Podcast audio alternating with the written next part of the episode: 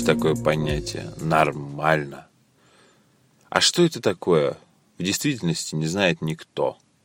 С самого детства нам э, вчесывали о том, что мы должны быть нормальными. Все дети как дети, посмотри на других. И мы э, в течение своей жизни все больше ощущали эту вот потребность быть нормальным, потребность стрем, стремиться вот к какой-то вот какой-то норме. И, естественно, мы не видели, что мы нормальны.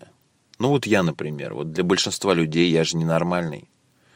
Я вот записываю какие-то подкасты странные. Это уже для многих ненормально. Я занимаюсь китайской медициной. Э, иголки колю в людей. Это уже ненормально. Еще большая ненормальность, когда люди узнают, что я там 9 лет а, преподавал людям какие-то эзотеричные вещи.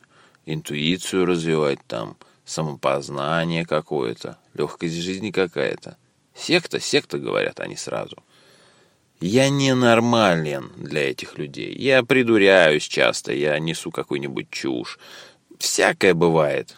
И люди, конечно же, не воспринимают меня нормальным. Причем тот, кто считает, что я ненормален, в действительности такой же ненормальный. Он для себя, ему для себя кажется, что он чуть, чуть нормальнее, чем другие люди вокруг. Но в действительности такой же ненормальный. И вот о тебе, вот думаешь, ты, ты вот нормальный человек?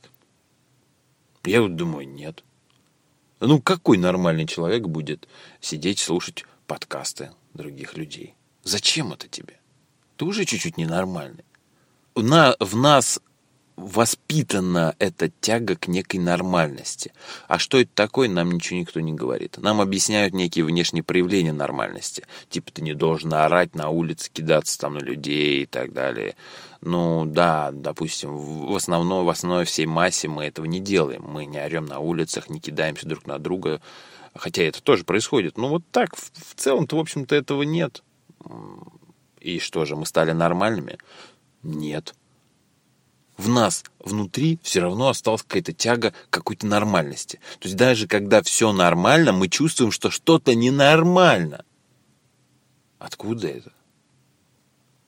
Какой же тогда нормальности мы можем прийти, если все наши попытки стать нормальными обречены на неудачу? Ведь что бы ни происходило, мы все равно считаем, что что-то ненормально. Так ведь? Что ж делать? При этом мы вот, э, даже вот те, кто сейчас слушает этот подкаст, они же мож, могут сказать, да, мы знаем эту тему про нормальность, там, что это вообще фигня, что, ну, это такая высосанная из пальца вообще тема, нормальность, там, ненормальность, это вообще фигня. И для каждого человека нормальность она своя. Ну, окей, и чё? Но все равно ты даже, ты же не можешь бросить эту нормальность ну, то есть бросить тягу к этой нормальности, попытки быть нормальным. Ты же не можешь их бросить. Ты же все равно пытаешься быть нормальным каждый день, каждый, блин, час.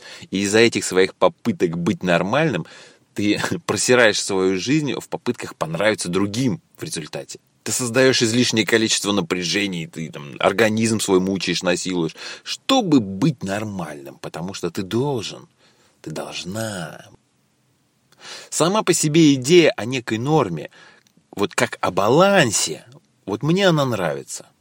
То есть я не думаю, что человек должен быть нормальным, потому что это невозможно. Всегда есть отклонения от нормы, так называемые. Один любит одно, другой любит другое. И они не поймут друг друга, потому что ну, они разное любят. А вот понятие о балансе, на мой взгляд, гораздо важнее, потому что здесь речь идет о том, как это все в тебе, вот все то, говно всякое, да, э, мысли, э, черты характера, достоинства твои, качества. Как это все уравновешивается друг с другом, как оно все вместе сосуществует. И вот если в этом сосуществовании есть конфликт, если тебя раздирает на части, ну, блин, ты не можешь быть нормальным. Ты не можешь быть в балансе, ты неадекватный человек. У тебя проблемы – Но прикол в том, что даже человек, осознающий, что у него есть некие проблемы, он все равно ждет. Но это заметно по медицине, например. Я вот а, иглоукалыванием-то занимаюсь тоже. И приходят люди, которые уже, ну, они давно понимали, что им надо бы, ну, чем-то оздоровительным заняться. Не, я не, речь не о иглоукалывании как таковом. Чем-то оздоровительным заняться. Понимали, что надо, что пора сходить там, к врачу какому-то там, или обследование какое-то Ну, ну, масса, да, ты же знаешь, что же это. И вот э, до последнего же, вот до последнего. Наверное, это русскоязычный такой, не знаю, может быть, в других странах как-то все иначе. в Америке, во всяком случае, более, более нормально, более нормально э, ходить, э, ну, регулярно вот обследоваться там и так далее. Наши тянут до последнего, вот, вот все сыпется уже, жопа полная, и он такой, о, давай, теперь меня лечи, теперь вот, вот нормально, теперь вот я готов. А может быть, уже и поздно. И так во всех э, остальных областях, даже вот человек, осознающий, что да, есть какие-то у него проблемы, что он вот внутренний конфликт у него, он весь там раздирается, что даже э, когда ему кажется, что вроде все нормально, но все равно ему ничего не нормально, он все равно об этом думает, он все равно себя там дрочит, мочит э, и гнобит себя, и гнобит других, э, ищет виноватого. Вот он, да, вот человек понимает даже все это, он все равно не ищет решения. Единственное, как ему кажется, решение, в кавычках, ну, это заглушить этот сигнал, заглушить эту боль. А сейчас рынок предоставляет максимум возможностей для того, чтобы заглушить твою душевную, там, моральную, сердечную, как, как, как хочешь ее называют, некую эту личностную боль. Масса вариантов. И ты тоже пользуешься одним из этих вариантов. Может быть, даже не одним. Все пользуются, и я тоже пользуюсь какими-то вариантами. Ну что дальше? Боль-то от этого не исчезает. Она остается. То есть она, она глушится на время, но с новой волной, с новой силой накатывает. И вот когда человек решается наконец-таки разобраться с этой болью, да, решить, реально решить эту проблему, тогда боль исчезает, она уже не нужна становится. Но поскольку, поскольку это чрезвычайно редкий человек, и э, на, вот на данный момент все, что ты можешь увидеть на, например, психологическом рынке, назовем это так, не принесет реального очищения от боли, ну, вот решения, вот реального решения проблемы. Не принесет. Все существует для того, чтобы глушить боль. Просто, ну почему так? Это экономически выгоднее, это проще для потребителя. Видишь, ты уже потребитель стал даже в психологических услугах.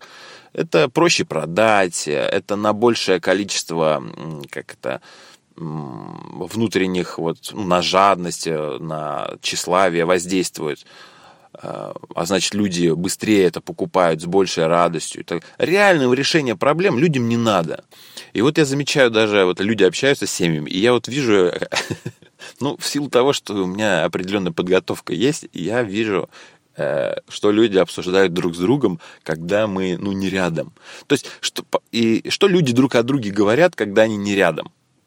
И вот э, почти все люди считают других, вот своих друзей, странными, э, иногда дебилами, придурками, но такими своими придурками. Конечно, свой придурок, ну, это же весело, можно как-то неплохо провести время вот со своим придурком, вот, как-то так кайфануть и так далее. То есть мы, мы даже друг для друга, даже друзья друг для друга не будут нормальными, мы не понимаем друг друга. У меня вот есть друг, и я его не понимаю, почему вот он ну, не делает элементарные вещи, не согла... даже не то, что не делает, там даже делать ничего не надо, не соглашается на элементарные вещи. Для меня непонятно, для меня он ненормален, для меня э, слушатель ненормален, и я для слушателя ненормальный. Сама нормальность и сама тяга к ней иллюзорны, но она для нас то настолько реалистична, эта нормальность. Но мы же к ней все равно тянемся, и даже сейчас, послушав вот это все, ты не сможешь взять и выбросить все поиски этой нормальности. Даже если я тебе скажу, не надо нормальности, давай баланс искать и так далее и тому подобное, ты будешь искать баланс как нормальность. Ну, то есть, если я в балансе, если я могу быть уравновешенным человеком, значит, я нормальный. Вот что начнет нами двигать. Из этого даже, может, и выбраться-то нельзя, из этой вот нормальности, тяги к нормальности. величайшие достижения в человечестве совершались людьми же вообще ненормальными. Причем настолько ненормальными, что они-то вот, вот они реально плевали на эту нормальность понимая, чувствуя, что какая там может быть нафиг нормальность в этой жизни. В этой жизни не может быть стандартов вообще никаких. И то, что нам кажется таким известным, вот и э, как некие принципы, там, их убеждения, как, э, принципы морали, все это лишь пшик для того, чтобы быть немного спокойными. Это так называемая иллюзия безопасности, что ли. Театр безопасности. Что вроде все нормально, все хорошо, да-да-да, все мы люди, ага. Вроде никто меня съесть сейчас не пытается. Ну ладно, уже спокойней стало. Вот и вся вот, вот вся, весь смысл, все значение этого, этого стремления к нормальности. Чтобы спокойнее было всем, чтобы, ну, так проще было друг друга переварить. И, наверное, хорошо, то кто его знает, да, как бы оно к непо, э, в неподготовленную эту психику бы вошло. Но сейчас мы можем своим детям-то не втюхивать вот эту нормальность. Можем как-то иначе подойти к вопросу.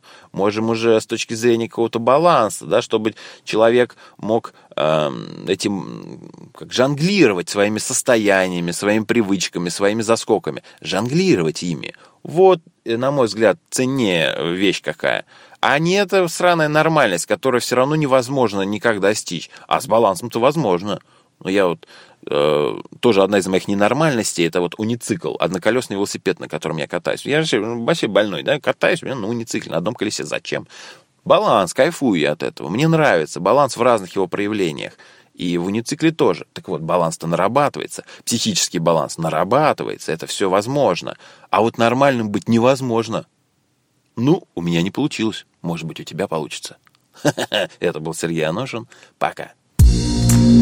Thank you.